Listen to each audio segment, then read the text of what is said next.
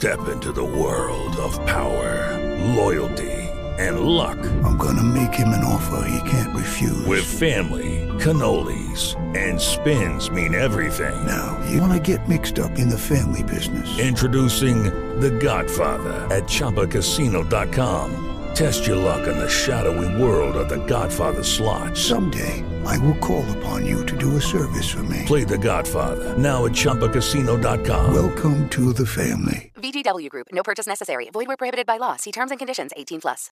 Every fan knows the right player in the right position can be a game changer. Put LifeLock between your identity and identity thieves to monitor and alert you to threats you could miss. Plus, with a U.S.-based restoration specialist on your team, you won't have to face drained accounts, fraudulent loans, or other losses from identity theft alone. All backed by the LifeLock Million Dollar Protection Package. Change the game on identity theft. Save up to 25% your first year at LifeLock.com slash aware.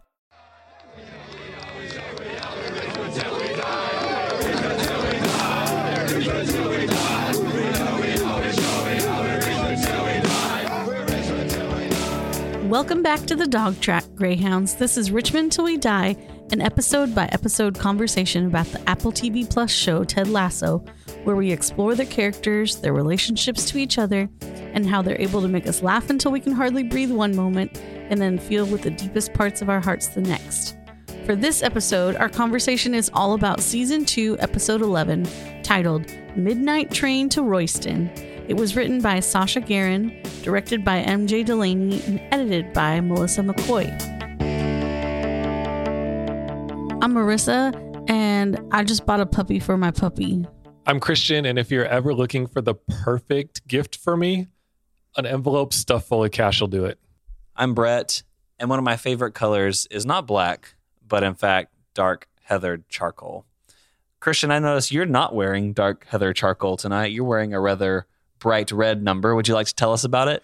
Today I have on an Indonesian national team jersey. Ooh. I know. I had a former student back in the day who was from Indonesia. He played for a bit on their U23 team. And one summer when he went back home to play, I only half jokingly said, Dude, bring me back some gear. And he brought me back this jersey, which is a fond memory. The not fun thing about why I'm wearing this is because in the last month, there was a tragedy in Indonesia at a soccer match where some protests erupted. And then when the police came in to try to quell things, they used tear gas and kind of like forced people toward the exits, which, according to FIFA, you're not supposed to do either of those two things for crowd control um, because it created a crush and a lot of people died. And this former student, he's now a football agent uh, in that part of the world. And so I was immediately one, like hoping for his personal safety that he was safe and he was. And then just thinking about how horrible it is when people go to these events. They're supposed to bring us joy and bring people together. And 125 people died last night. And that is heartbreaking. And so our thoughts do go out to all of those families and people who care about humanity because tragedy feels inescapable these days and something that unfortunately all too many of us can relate to. Tragedy in general is something that weighs on us constantly these days, it seems like. And that's one of the reasons we love our little escapes, reprieves from what's happening in the real world, things like Ted Lasso that allow us to escape reality for a moment, but then when we return, hopefully help us to live in reality a little bit better. So, should we summarize what happened in this episode for the listeners? That sounds like a great idea. The AFC Richmond Executive Suite is abuzz with exciting developments. Keeley has a photo shoot with Vanity Fair Eee! that Roy's been asked to be a part of. The crew is planning a surprise going away party for Dr. Sharon, and Ghanaian billionaire Edwin Akufu is on his way to propose something. It turns out Akufu would like to sign Greyhound starlet Sam Obisanya to play for Raja Casablanca, which he will soon take ownership of. He rolls out seemingly every stop to impress Sam and is willing to pay whatever it takes to bring him to the Moroccan club. Nate clearly needs some loving. He's on edge about not getting enough credit for AFC Richmond's success And he's as obsessed with ascending to the highest levels of authority as any character on Game of Thrones. He also plants the most cringy of kisses on Keeley, and there are no words. Ted is very hurt by Dr. Sharon's plans to skip out with Nary a last dance, but he manages to tell her that and a number of other things in person. It turns out Ted and Sharon have a lot in common, and being bad at in person goodbyes is one of them. Speaking of goodbyes, are Roy and Keeley going to say goodbye to each other? It sure looks possible. Nate, Jamie, and Mrs. Bowen are all taking up space rent free in their heads, and it's really messing with them. Nate keeps the cringe train rolling full speed with Ted right in its path. He tips off Trent Crimm about Ted's panic attack, and Trent tips off Ted that a story about the panic attack will appear in the paper the next morning. With just one match left in the season, a whole lot of heavy hangs in the balance. And that's all the recap you're going to get. One of the things that I really appreciate about this show, and that many people have pointed out and noticed, is the attention to detail and so many of its elements. One of the things that we haven't really talked a whole lot about, but that has been on point for both of the seasons so far, are the props and th- things that are just displayed, whether it's in people's offices, around the locker room, wherever. And so I just want to take a moment to shout out props master Craig Cole. And there was a specific thing that you noticed, Christian, in this episode that made us realize we really need to give more love to the props department. Everybody's favorite homeboy Higgins has returned to the comfortable confines of his office. He's not in a closet. He's not in the weight room. He's He not he's not in roving mode anymore. He's not in roving mode. Nope. At one point, I heard a rumor that he was propped up in the third stall of the AFC Richmond locker room, and he doesn't have to stay there all day anymore. He gets his office back. And directly behind him and above his head, there's a sign, a Southern League sign for AFC Richmond that has two arrows, like one points up and one points down. And the one that points down says something like three feet, six inches. And so that's a throwback. The Southern League is one of the oldest football leagues in England. Um, it's been, it has semi professional clubs. And so a lot of clubs that used to be in it, like Crystal Palace, like Fulham, like Arsenal, have since broken away to more fully professional ranks. And what this particular sign is signifying is that there's a different rate for tickets depending on if you're adult or you're a kid. And for a long time, the way that they would measure that was not always by years, but just how tall you were. And so if you were like under the line, then you got to pay the kid rate. And if you were above the line, I wish that rate. everyone out there could see that Christian just looked over at me as he said that and stuck his arm out just to say, only because of the look of awe and incredulity in your face that I could see out of the corner of my eye.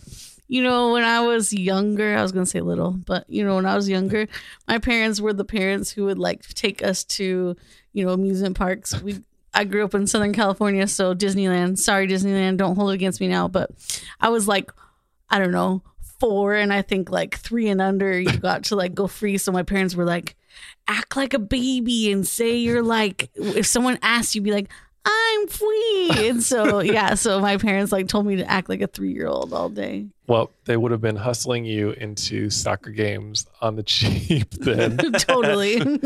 but shout out to Craig Cole because it's a cool, small visual cue that does some really convincing mythology building around AFC Richmond to help us think and mm-hmm. feel like it's a really old club from, you know, the late 1800s, early 1900s and not just something that was made up for a show. Y'all, there's just something about Sam. Everybody wants a piece of Sam. Is it his amazing smile, his dashing good looks? He's tall. I mean, let's just be real. It's like, just pick something, anything. Okay. Just like, The whole package. yeah. Okay. For me, it's how cool he is. He seemed especially cool in this episode. For a while, he was really feeling himself, brimming full of confidence, making passes at older women. And having been now rejected, at least temporarily, by Rebecca, he seems to have accepted that with a peacefulness and he's not beaten back or shy or reserved, but he's taken a deep breath and he's still enjoying and appreciating and processing life in a more quietly confident way. Well, when you start your day practicing choreography, you know, that's NSYNC inspired, I think, you know, how else can you be but cool? That's my secret to life. Yeah, and uh, getting in your Tesla after you score a hat trick probably isn't bad either. But yeah, I like what you point out, Christian, is that in, in other TV storylines, we could see a character like Sam after being rebuffed in this way, being really down and really like lingering on this one thing and kind of the situation defining the character. But right after the previous episode where Rebecca asks for some space and they kind of quote unquote go on a break, the follow up episode is very Sam centric and it is not at all focused on his relationship with Rebecca. I shouldn't say not at all, but it's not the main focus. It's in the background. Right.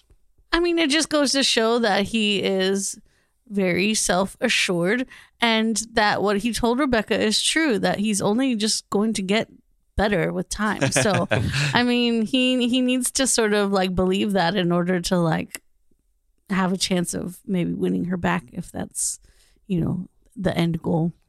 But I mean, Sam's just cool. And then we see him not just being wanted by Rebecca or, you know, the fans of Richmond, but then someone else stepping in to try and win his favor. Don't love that. Yes, Akufu is mysterious at first because we don't know who he is or who he's going to be. then we find out it's Sam Richardson, which is hilarious. He worked Yes. with Jason Sudeikis before in a show called Detroiters, which only lasted two seasons, but which Jason Sudeikis still speaks longingly about and wishes could have gone on longer. Some of us are also familiar with Sam Richardson from his starring role in the Apple TV Plus show After Party. And he not only encompasses the character well, but one thing that he and Toheeb and the writers do really well is present the complicated rivalry between Nigeria and Ghana. But yeah, it's in a playful way that still somehow makes, you know, white people the losers. which is important to point out because that is how it can be in real life sometimes you have these two countries and the people of those countries are rivals on the football pitch and there are very real reasons for them to be rivals in real life uh, economic reasons and land reasons and political reasons all that stuff but as is the case with a lot of us there may be groups that we are rivals with but that we may then need to form alliances with in other circumstances for our mutual betterment or mutual survival. And so there's the playful joshing that goes on back and forth around jollof and around art in various aspects of life. But at the same time, those two guys are still connected and feel connected because in many ways they're I don't know like the same kind of outsider I guess in this western environment. Right. It's like they're finding there's there's common ground there, even though that rivalry is so strong. Being in that being in a different context, you can also find a bit of camaraderie or connection.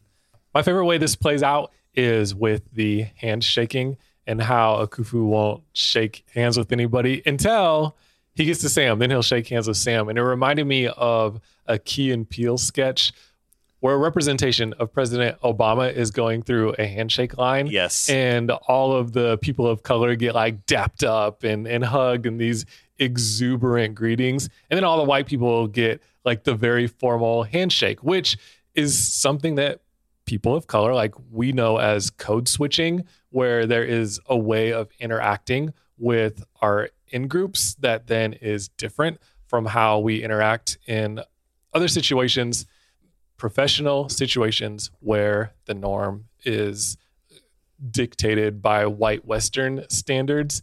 And so it was a, a funny remembrance for me to see a version of that skit play out in this show. Yes, I'm familiar with that. That's a pretty famous Key and Peele sketch. I think one of the better known, and it's been memed to oblivion Yeah, as yeah. well, which is like how I hmm. first came across it, and then I had to watch the original. But yes, I think it's funny that that reminded you of it. And I also think it's just an interesting when Akufu does arrive and there's this kind of awkwardness between him and Ted. I wouldn't say it's, you know, anything malicious at all, but there's definitely a bit of like awkwardness in the viewer for the viewer as you're watching that. And it's funny to see, we've talked about this in other circumstances, like when Dr. Sharon arrived, but it's interesting to see Ted kind of like thrown off center and not in control of a situation and not really controlling the awkwardness in his preferred Ted way. You know, he's kind of been knocked off balance a little bit by Akufu's arrival. I was just actually going to say almost like the opposite that I feel like this episode feels like the first time we really get like the Ted Lasso from season one, Ted Lasso, where he's just mm. trying to make everything feel right around him and everyone kind of feel good and trying to figure out things for people and trying to enjoy whatever situation he's in. I don't know. It just it felt like season one Ted had been dropped in like the very end of season two, and it was like, hey, I remember this guy. Right. Well, it feels like a very different Ted than we were getting in episode 10, right? If it feels like he has done a little bit of like recentering and healing, perhaps. Uh, so I, I take that point as well. I think you're right. I'd like to play a game real quick. I love games. The too. game is called Are the subtitles in this episode wrong? Oh my gosh, I know exactly what line you're talking about. Because you were kind of confused by what I said and I was confused by what you were assuming. Yes. So going back to when Ted and Akufu are first interacting. No, well, actually, not when they're first yeah. interacting. Going back to when they're in Rebecca's office Yes. and Akufu has made his proposal, or he's about to. Ted says the Scottish have been very quiet about their cloning. And then the captions in Akufu's response say, "A sad white man is still a white man." But it doesn't. I've always thought that line was weird because I was like, okay, it doesn't make sense. it's a funny line, but it doesn't seem to follow from what Ted said. And so, yeah, the what you said, a silent white man is still a white man, makes a lot more sense. Yeah, and I had heard it that way with the captions off. And so when we were talking about the episode and I said that, you were like, oh, that makes more sense than what I read on the screen. Yes, it does. And it also harkens back to episode eight of this season where Jamie's dad is saying something. To, he's saying, you, you bottled it, which is a very common British Yep. phrase. You bottled it. But in his accent, it sounds like you balled it. Yeah. And so that's how the captions portray that line too. So there's Yeah. this is the second instance of captions failing me, which makes me very sad. but yes, a silent white man is still a white man. Brett can't man. hear anything without the captions on. I can't hear anything without the captions. But yes, a silent white man is still a white man. Good, good wisdom from a Akufu there. And a t shirt we'll soon be selling. yeah. we can have some fun with the awkwardness of Ted's relationship with Akufu and it, them kind of like feeling each other out and some of the awkwardness between Akufu and Sam as well. There are some other relationships in this episode that get awkward that don't feel nearly as fun. Yes, we enter into a weird, complicated, not so love triangle when Keeley offers to take Nate shopping. He asks to go shopping and she takes him along. And then in the midst of this shopping trip, Nate is overcome by some spirit and decides to kiss Keeley in the middle of her sentence as she's talking to him. Maybe it's the whiskey, Maybe it was the whiskey. the price tags. Who knows? But it was a, it was a bad choice, and it was one that was not. It was a bad choice. Yeah, yeah, yeah. and it's the definite turning point for Nate, I feel like, in this season where he is really not going to come back from this moment. He immediately after that happens, the kiss, we see him, you know, retreat to the mirror, look at himself, and do the very disturbing spit on his own reflection move, which we talked about way back in our discussion of episode five, I think. And yeah, it's it's a, like you said, Marissa. It's an odd choice, and it is. I think it's speaking to something deeper that's been beneath the surface uh, for Nate this whole season, but has finally kind of risen to action. You know, he's acting on these feelings. Clearly, he misreads so many things about this interaction with he and Keeley because they've been friends and they've had moments before, and you know, cute and sweet moments, and she's always encouraged him and always tried to like build him up, you know. but I think as they're they're talking and they they have some common ground with kind of being these underdogs a little bit, you know, and he talks to her about like wanting to be a boss or be the boss, you know. There's a, a divergence from there where it's like yeah, Keeley responds in a way that's like, yeah, I do, but only because like I've been mentored in a way that like I appreciate all the things about my friend who is my boss and it makes me want to be one like her or because of what I've learned, you know, this is why I would like to.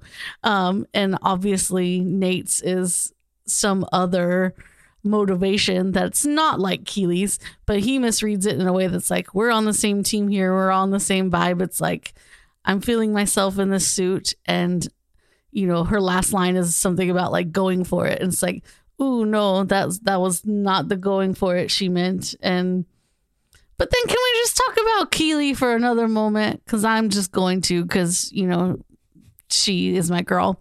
She's incredibly gracious in the most like awkward moment that can happen to Yeah. someone, especially in a, a relationship. It's like she immediately as as uncomfortable and as like weirded out as she is, she tries her best to not make him feel bad or guilty or silly or embarrassed or, you know, clearly it didn't work, but she tries her best to She like did. move past it quickly. I don't know how I feel about that because you're right. She does come across as gracious. I also had this feeling, though, in all of these broader societal conversations that we've been having about sexual assault, like how often does something like that happen? And then the woman or the person who holds lesser power in that social situation just kind of brushes it under the carpet so that it's not a big deal, so that the boat isn't rocked. Sometimes as a matter of like self protection or self preservation, because they feel as though they're in danger on some level. And I don't know, I it just it's been sitting with me in a very uncomfortable way for her. And then especially as it continued to bother her for ways that I don't think she could really put her finger on, but felt like she had to talk to Roy about it and put it out there. Like these men continue to be unboundaried and invade her space, which is really what Jamie did too. Like that wasn't a cool time to profess his feelings for her. And it's at the very least, you know, it's putting a lot of weight on her and affecting this relationship that she has that she really wants to be functional. Yeah, I will admit I hadn't really thought about it like that. I saw to kind of their friendship relationship and her, you know, kind of being gracious and just being like, he made a mistake. I'm not going to let it be a thing. But yeah, I I absolutely could see Mm-hmm. her being upset, violated, obviously, even afraid a little bit. And now that you say that, it's almost emerging to me in a context of like in the movie where the villain like takes the the good guy's like girl or takes the girl and like you know kind of like whisks her away and then there's like a weird romantic attachment to like now I'm going to make you like my girlfriend or whatever. It's it's a little bit like that because Nate is literally he's gone from trying on this suit that is the Richmond colors it's red and blue and yellow right? Yeah. and the crotch is loose the crotch is tight there's a great crotch, crotch. sequence the crotch uh, which is hilarious in that moment uh, right before we get very tense. But then he changes into like all black or all dark heather charcoal which is roy's signature look. So he's literally dressed as roy and trying to supplant roy's place in this relationship. And it is a very you know kind of bond villainy move or something it's it's very Well, it's just Troubling. like actually melodramatic. Like that's how like Nate is playing out with his like graying hair becoming a villain, and it is like yes, very melodramatic. And yeah, I I agree with Brett. I didn't really kind of read the situation that way, Christian, but when you brought that out, I mean, it's it's something that I think you know I've felt in different situations, or like lots of women can understand that. And even as I was like talking about that, I was like, yeah, I think like in those places we're women are meant to feel like like it's okay, you know, like you're Yeah. you're you're making them feel comfortable or you don't want them to feel bad or whatever. But yeah, he knows that she's in a very serious relationship and shouldn't cross that boundary and he does. Because it's different than other times when this happens on TV where there's like a mutual spark between these two people who are, you know, like even if someone's in a relationship and it's like, oh, but I like this guy too, or I like this girl too, or whatever. There there hasn't been any of that foreshadowing or forecasting between Nate and Keeley. So I think, yeah, maybe maybe the way you're reading it and the way it's playing to you, Christian, and the way it's sitting with you is a more accurate representation of what we're meant to feel. Nate's transformation is interesting to me because as he is becoming like Roy, he's also diverging from Roy Yeah. in a number of ways. Roy wears all black and he's grumpy and he cusses a lot. But we've talked about how he's always also a very principled person, and that's something that can be respected because he does have an ethical construct. Sometimes it's too rigid and too tight, and he has to learn how, to give that some flex a little bit so that he can actually be in relationship with people. But he kind of reminds me of Batman, has his demons that he's fighting, but figures out a way to generally fight for good. On the other hand, we have Nate, and he feels much more Anakin to me. The the spiral is happening here, and the darkness is overtaking him. And as you watch the progression, it just becomes more and more and more uncomfortable because the darkness feels inescapable. Yeah. Whereas Batman, you feel like uh, most of the time he's kind of in control of that darkness that's in his environment. Or at Yeah. the very least, wanting to have the internal battle so that the darkness Yeah. doesn't pull, pull him in fully. Let's just hope Nate doesn't find himself alone in a room full of Padawans. not only is Nate going to have to not become like Anakin, if that's if we're going to have a redemption arc for him, he's also going to need to not become like a football manager in real life, a man by the name of Jose Mourinho. I've heard of him. there have been some connections to him already with the parking of the bus strategy that Nate engineers for the team in an earlier episode. That is something that has existed in soccer, but that Jose Mourinho made famous. Jose also has been graying over the course of his career, is known for wearing dark clothing and, and dark suits, and has also just been in this spiral.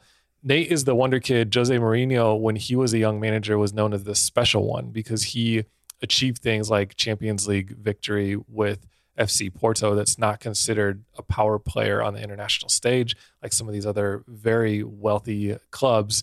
And then he goes to Chelsea and you can see over the years that as he has become more powerful and more influential and more praised, his ego has just gotten completely out of hand. He's become an unmanageable person. He bounces around from club to club, has anger issues. His view of himself is completely out of whack, and he's just not a person that can be worked with well. And this is a connection that during the season people started to see, and after the season was confirmed that, yeah, Nate's stylings and his countenance and his behavior are supposed to help us think of Jose Mourinho, the mad scientist who continues to get more and more mad. Sounds like a Batman villain. Picking up on those threads that y'all are already starting to pull together with Keeley and Roy's relationship and how what happened with Nate might affect that. Keeley and Roy are really like left in a state at the end of this episode. It's by far the most rocky and imbalanced their relationship has felt because even in an earlier episode where they had a little bit of a falling out but came back together in a very sweet way, we end on a very kind of classic end of the season cliffhanger here with the two of them. Yeah, I straight up hate it. Um, like I like so many of our friends and listeners in the Ted Lasso world who care so much about like Rebecca and and Ted. I like absolutely only care about Keeley and Roy, and like if anything happens to them, I might like actually lose it. So yeah, it's hard for me in those moments, but it's just such beautiful acting because there's so many things that happen since Roy comes home from his three hour conversation with Phoebe's teacher, um, which is cute and, you know, somewhat of like innocent banter slash, you know, very PG flirting. But he comes home from that and he's there and he's supporting Keeley and he's telling her how amazing she is. And they have that moment. you're like, yes, you know, they're meant to be together forever and ever and ever. Yeah. And you think it's all like just gonna, like, just gonna resolve right there. Oh, and then everything dissolves during those photographs on the couch. And it's just so amazing to me how they can shoot that and so many things can happen while a photographer is switching a lens. And like, isn't that like what life is about? Like, you switch lenses, you get a new view or perspective on something, and everything has changed, right? The biggest thing that's changed for these two is they're in a loving, functional, substantive relationship.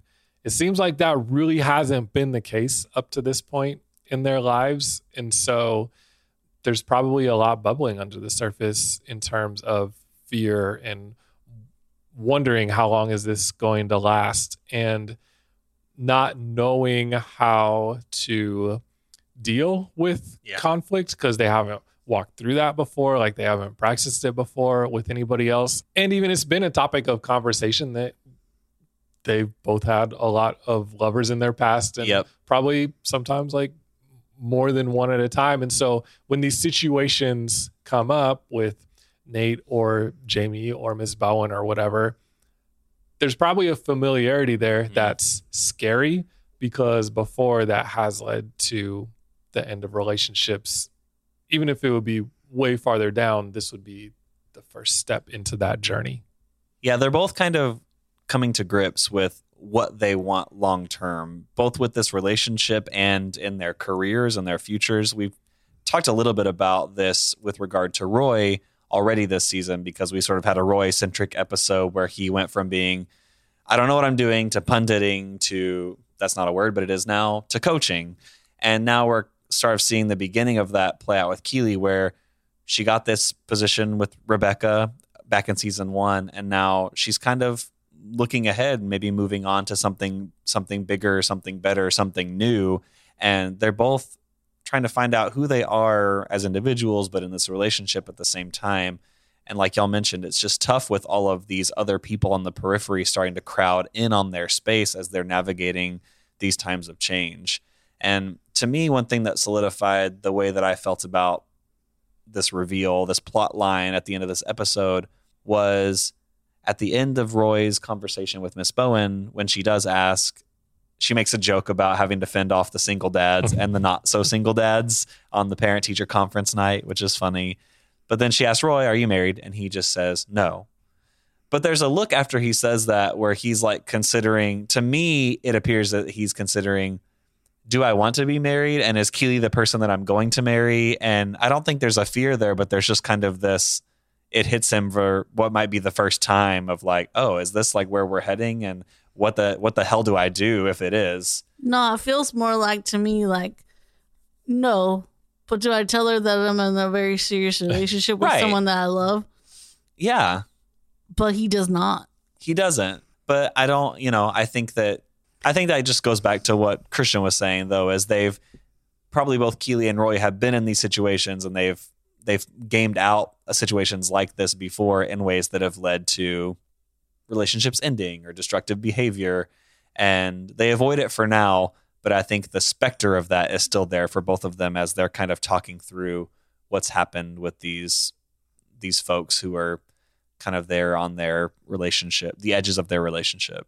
I wish someone would like look up all the different like compliments or like adjectives or things that Roy uses to describe Keeley because I always think it's cool that like he doesn't always say like you're beautiful or like gorgeous. Like when he comes in, he's like, You look fucking cool. like, you know, it's like I don't know, to me, I think that's like such a fun way to like tell someone you look really good. You know, it's like it's never it seems like it's never the same sort of like description. Like he's always thinking of like how she wants to be like praised in that moment.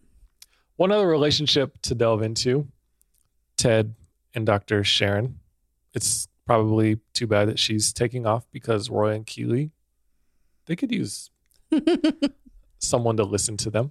Yeah, and it's not great that she is taking off early because this clearly sends Ted into a tailspin. He's made lots of plans for her going away party, and then he abruptly finds out from Higgins that, oh, she's already got a train. She's leaving like later today. And Ted is not having it. he is going to go once again invade her space and go wait outside of her building until she arrives so that he can talk with her. She's very smart. She probably should have anticipated how hard it would be for Ted to not say goodbye. And I do get it because in highly emotional situations, I'm a bad talker and being able to think things out, write them out, that has been something that has helped me to tap into more emotionally in tuned areas of my life. But with everybody else, kind of whatever, but especially with Ted, it may have been good to have the letter and to say, man, Ted, I'm taking off. Goodbyes are hard for me, but I want you to have this and I appreciate you or something to that effect instead of going full silence on him. That would be less interesting TV though. It would be. Yeah. no, I mean I, I think you're right. But I think too, like it also just paints a better picture for us to see like how similar they are. Yeah. In in certain ways. And also that like Dr. Sharon is not perfect and she's flawed and she has her own struggles and I think like again, one of the things we celebrate about this TV show is like the way that they deal with mental health. And I think a lot of people think that like therapists have it all together. They're these perfect people that can fix any situation. It's like, nope, she's a very real person, like with her own things and her own demons. And, um, you know, she was she shared with Ted, like, you helped me become a better therapist. And there are things that she learned along the way, too. So, again, I think like showing that she's just a human with like her own emotional issues, too. Like, I don't know, makes me feel better to know that someone like that who's brilliant is still messed up. She's not above avoiding a awkward or potentially emotionally painful goodbye because she just doesn't want to have to like go through that. She knows that she's she and Ted are both going to be emotional and so yeah, she she opted for trying to do the take the easy out, which sometimes is you just you try to do for your own kind of self-care and self-preservation. What's that called? An Irish goodbye? Yeah, she did an Irish goodbye. Uh, at least she wrote a letter though. I mean, one of the things I love about Dr. Sharon's character and the way Sarah Niles acts throughout the season is that it's such a slow burn. Like, if you think back to when we first met her, she seemed like she didn't want any of the nonsense, the playing around, the messing around, the, the playful banter, the the actual playing of games, right? We meet her and it's like, ooh. Um, and then the way we end things, she's literally playing games with Ted. And I just think that's really special yeah, as we were watching this episode, we've spent so much time in this season now, having watched it, rewatched it a few times. Waiting for season three. Waiting for season three.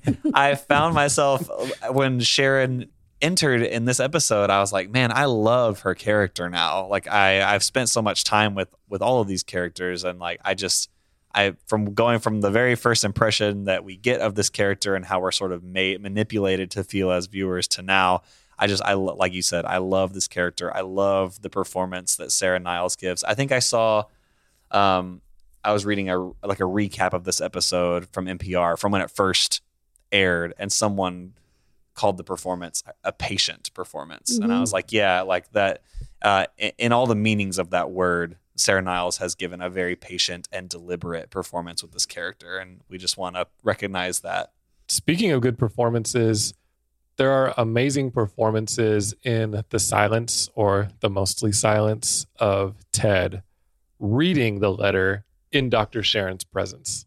Yeah, I love that scene and the way that it is acted and directed and all the beats they have to hit without saying any words like where he starts reading and she kind of knows where he's going cuz she wrote the letter and then, you know, she's sort of silently, very subtly reacting to things that she knows that he's reading. Then there's a big moment where he stops and looks up at her and she looks down and she knows exactly what he just read. We don't, which is very frustrating. I would love to see the letter, but it doesn't take away from the fact that it's just brilliant acting to to get those beats right and to get and directing too, and to make us feel you know misty in that moment is it's just really powerful and it harkens back to the very first episode of the series where we have the one-sided phone conversation Mm. between Ted and Michelle where we're only hearing Ted's side and we're we're filling in the blanks. And so we have even less context here, but still I think it's a really effective way to portray this moment between the two of them and this moment of understanding and how far the characters have come and how far their relationship has come this season. We do get a brief comedic release, which I really appreciated when Ted quite sassily says that she spelled favorite wrong. Yes. She spells favorite wrong. And then later, as they're playing games, like you said, Marissa, Ted leaves her, steals her move, and leaves her by uh, giving her one of his favorite gifts to give, which is the army man in her beer, which is disgusting but cute.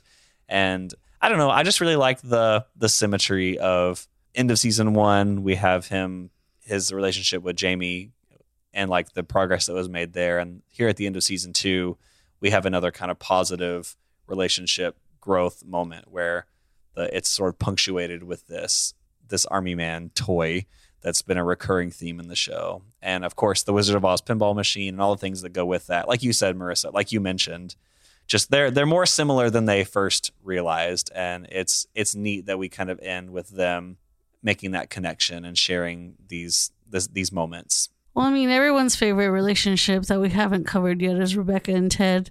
And we get this beautiful, like, callback to her storming into his office to have some big confession.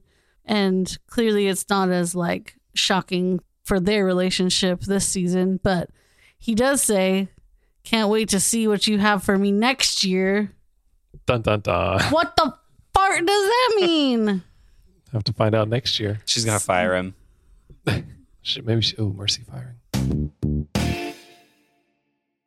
Step into the world of power, loyalty, and luck. I'm gonna make him an offer he can't refuse. With family, cannolis, and spins mean everything. now, you wanna get mixed up in the family business. Introducing The Godfather at ChumbaCasino.com. Test your luck in the shadowy world of The Godfather slot. Someday, I will call upon you to do a service for me. Play The Godfather now at ChumbaCasino.com. Welcome to the family. VGW Group. No purchase necessary. Void where prohibited by law. See terms and conditions. 18 plus. as Sharon and Ted say bye bye bye. We didn't ah. haha, you see what I did there? Zing. We didn't get like a full choreographed like, you know, in costume saying goodbye number that I was hoping we might get. But we did get the snippet of the guys dancing early on. Tell us about some of the music in this episode, Brett. Yeah, well, I think that's definitely the most fun and popular, like famous reference in this episode. I would say they're doing the very well known and famous choreography of Darrin Henson, who I remembered like the workout slash dance videos, Darrin's dance grooves. I Oh, don't know. that you dude. guys- it is him. he choreographed the bye bye bye dance. And I like I think I knew that way back in the day, but I had totally forgotten. So that was a nice little nugget to, to nugget. bring back Darrin's dance grooves. And yeah, I think that it's um it's definitely a, it would have been fun to see them do this at the gala, but we did get a little bit of insider information as we've interviewed some of the cast and learning this choreography for this one, you know, 2 minute scene was a whole thing. Yeah, I don't think they probably had the time or the energy to learn the whole entire dance mm-hmm. because they practiced, they had rehearsals. There, in some ways, it looks very improv and there probably were parts that were, but they legit worked on having that dance down and they did a great job. Right. They had a choreographer come work with them in a dance studio to Mhm. to get the moves right. So again, just like the commitment to getting things right on this show is something to commend. I don't know if these two particular moves were practiced, but I do want to shout out Charlie Hiscock, Will, for the way that he gets that speaker over his head, but does the like hips Yes. don't lie. Yes. That's amazing and sultry. And then our good friend Tom Hedrick, when he rips his shirt, shirt off, off. goes Petey Pablo, spins it around his head like a helicopter, and then starts moshing with all the homies. I I like that. It showed it showed good energy from Tom. I thought. No, go ahead. I was just gonna say, like their reaction to like getting it right, you know, is like, like I feel like is like the uh, the biggest celebration we've had from this team like ever on the show. It's either this or winning their quarterfinal match against uh, Tottenham, but this may edge it out a little bit. Honestly, they are. It's pure joy. Both great accomplishments. Very great accomplishments. NSYNC is great. Uh, maybe not the most musically technical and ambitious score that we get in this episode. What other music do we hear that might have a bit more depth, Brett? No offense, JT. Yeah, there were a couple of that stood out that we can talk about real quick. One is called Cold slash Mess or Cold Mess. I'm not sure how Mm. you should Apt descriptor for a handful of moments in this episode. exactly by an artist named Prateek Kuhad. And this song is playing as Roy and Keeley are sort of making their competing confessions to one another, and the vibe is getting real bummery in the room. Mhm. And the chorus, which happens several times in the song, as choruses often do, says, I wish I could leave you, my love, but my heart is a mess. My days, they begin with your name, and nights end with your breath. And I think there's a way of reading that that's like, I wish I could leave you, but I think it's more like, I wish I could give you my love. I wish I could leave you with my love, Mm. but my heart is a mess. And so the song is about wishing that you had this capacity to love someone the way that you want to and just not being able to. And I think that's a really great placement for what's happening between Roy and Keeley. And then again, kind of on the meta level, I thought that was a really interesting song, again, that's happening more in the background, but it's called Abele by E.T. Mensah, who is a Ghanaian musician who is known as the king of high life music, high life being a genre of West African music that is West African traditional music meets Western jazz. Oh. And so this is the music that's playing in the fake Ghanaian slash Nigerian cafe that he has created with his friends. And the reason that I thought this was an interesting choice was because it, this music has its roots in Ghanaian culture, but it eventually sort of became more well known as a type of Igbo Nigerian music. Huh. So there's it's still very prevalent in both countries from what I understand. But it, again, it's one of these kind of cross cultural, like who does high life music better type of thing. So even within this nice musical moment that's just meant to be background music, we're feeling those tensions and that subtlety, that subtle kind of relationship between these two countries is there. So it's just, it's really, I thought it was a really interesting placement. And again, just great job by the music team as always. There's also a very popular song from Radiohead, but you can go read tons of articles about OK Computer if you want to know how cool that song and that album are. So mm-hmm. I'll just I'll let you all do your googles on that one. There were a lot of pop culture references too in this episode. They come Yeah. fast and furious, and I don't think any of them take up a lot of space really. Like they kind of come and go. But what were did y'all have some favorite like pop culture moments in this episode? I like when Ted references Sam and Rebecca from Cheers being one of his favorite TV couples, and now we have one in real life. So that was kind of cute. That is Plus, we already have shout-out. like the the Cheers connection through Jason already. I was surprised that we got the midnight train to Royston without getting any midnight train to Georgia music or really even any Gladys Knight music. I was waiting for that to appear to tidy all of that up, but not this time, which is okay. I still love the title of the episode.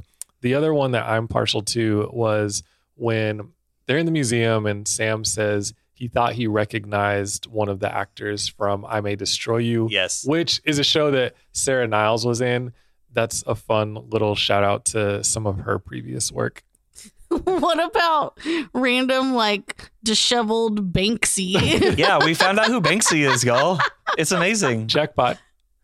What if that's really Banksy though? I, I was like, actually, like, wait a second. Wouldn't that be the Like, most Banksy thing Yeah, to show up and for real, not though. be credited as Banksy? Yeah. Super meta. meta. Yeah. Who knows? That would be really funny. I also liked the since we're in the museum already. I did think that the art that Sam and Akufo are admiring was again a really nice use of props, a really nice use of sort of meta commentary in the episode because that piece we get a pretty decent look at it in the episode. It's called "Carry You Home," and it's by a young Nigerian artist named Kelechi Nwaneri, and he has described the work as his most important and that he loved the way it was used in Ted Lasso and that the painting is supposed to represent the end of sad times and the beginning of better ones. And it's a person depicted carrying another person and it's supposed to be a metaphor for kind of carrying yourself through hard times or like carrying mm-hmm. like carrying yourself back home, carry you home. And so it kind of speaks to that inner strength, but also that longing for for home. And so I think that's why it really is speaking to Sam in this moment and what's happening, but you know, kind of how Akufo is, for lack of a better word, kind of manipulating his emotions and kind of playing at what Sam might be feeling to to get what he wants ultimately, which is for Sam to sign for his team. So again, I thought that was a nice pop culture slash art reference that it that speaks directly into what's happening in the narrative. it's not really pop culture. It's more Ted Lasso Inception situation. But when Roy is preparing for the photo shoot and they say that Nikki wants to take a look at or do some work on his eyebrows, it's funny because Nikki Austin heads up the hair and makeup Yes. department for the show in real life. Yeah. And so I'm sure she was really glad to get a little shout as it relates to Brett Goldstein's body hair. I caught that reference and it made me smile. so I'm glad they worked that in there.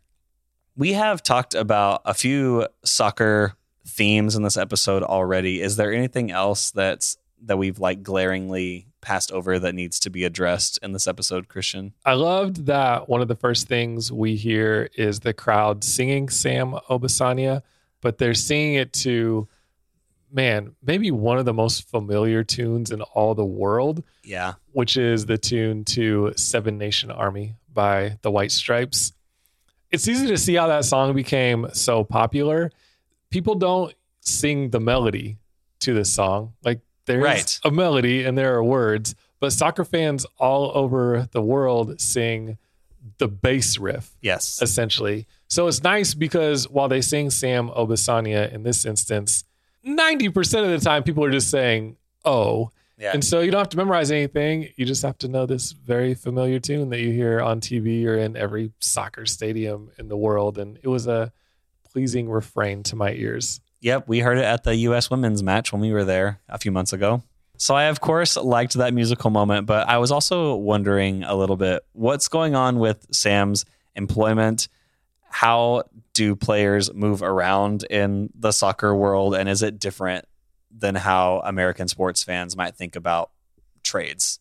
Yeah, we're used to trades and free agency. Those are Right. primarily the two mechanisms, and I guess drafting. Those are the mechanisms by which people get put on teams or choose to go to teams. In soccer, is different. Teams have your rights, and then usually what happens is your rights get bought and sold. If you have like one year left on your contract, then it can be pretty possible for you to force your way out with the team that you want to go to paying a lower fee than if in Sam's situation you're under contract for three more years because since you're under contract and ostensibly at a lower price because Sam is a younger player and now he's blowing up, he would have signed that contract before he was this good. It would take a lot of money to get him away from AFC Richmond, and it's money that seems to be willing to be paid. But yeah, it'd be it'd be tough to pry him away. Like Akufo says, for such a ridiculous amount of money that people will think Rebecca has taken advantage of him Yeah, yeah, yeah. in a non sexual way, of course. I was glad to see Sam have such pause about this and even at times struggle to really wrap his mind around it because it would be a huge ask to go to a league in Morocco when you're used to playing in one of the biggest leagues in the world. That's not a jump that would be made by a man in his early 20s. Y'all, there were so many things that happened in this episode that, again, made us feel and think and also laugh. So, do you have any quotes that may, you know, correspond with one of those emotions? Yeah, I've tried to work in a couple already just because I thought Yeah, there were you're kinda several funny cheating. ones that I didn't want to let go. But I think one of my favorites is actually a callback to season one when Ted finds out that Dr. Sharon is going to skip town early. And Higgins is very cool about it, which I also find kind of funny. like he's just happy to have his office back. He's like, "Good riddance. I have my chair, and I'm not sitting. I'm not officing in the closet anymore." But Ted leaves the room after Higgins has told him that Dr. Sharon has written everyone a really nice letter. And as Ted storms out, Higgins reaches out and says, Don't let her get away with it, Ted. and there's a beat, and then Ted slams the door back open and says, Yes, just like he does in season one, which I appreciated the callback there. What about you, Christian? First, I would like to point out a line that hits different when you hear it on rewatch than the first time. But it's when Nate is sitting in Keeley's office and she says, kill two birds with one stone. And he says, yeah, let's go murder some birds with a rock. Like the first time, it's like, oh, that's funny. And then when you watch it after you see where Nate kind of ends up at the end, it's like, oh, he might, he might actually do it. So the quote that I like and still laugh at is from Ted. Trickle down economics may stink, but trickle down support smells like pizza, roses, and I would assume Viola Davis. He has a lot of like people associated smells, like, and that he is uh, just cataloged. I wonder how many of those are like real, like things that like you know A-listers talk about. Like you know, like everyone's always like, "Oh, Viola Davis always smells good," or you know, so and so has great breath or whatever. It reminds me of one of my very first favorite podcasts ever, where the hosts would often speculate about what Barack Obama smelled like and how good he smelled. And they finally had him on once. They got their dream. And so, of course, awkwardness ensued. Please keep an eye on our Twitter feed for our upcoming thread outlining what we think each character in Ted Lasso smells like. um this just like got me especially on this rewatch because i just finished directing a musical with lots of men and so um i i really like ted's line about you know how hard it is to get grown men to learn choreography? And so that felt very real to me. And like also someone who likes to give gifts or do kind of like grand gestures for people like i feel like that's not super far away from my own personality where i would like make a group of people like learn choreography to a number just for like something stupid like that. I am nodding vigorously. so that line felt funny but also like very real in my life like i probably said it or will say it at some point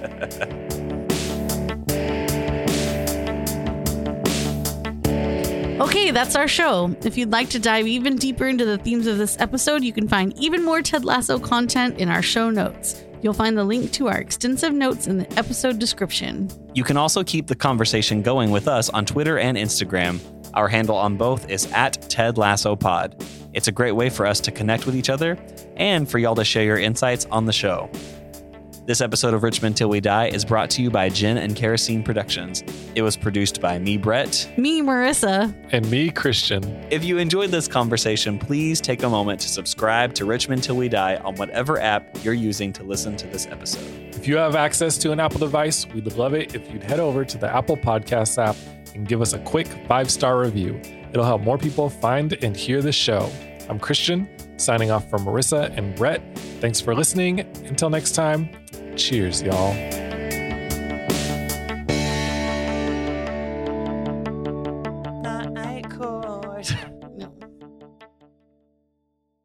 Me, Marissa. You enjoy, Can I leave that? yeah. I am Legion. If you enjoyed this no, conversation, it's too weird. I can't do it.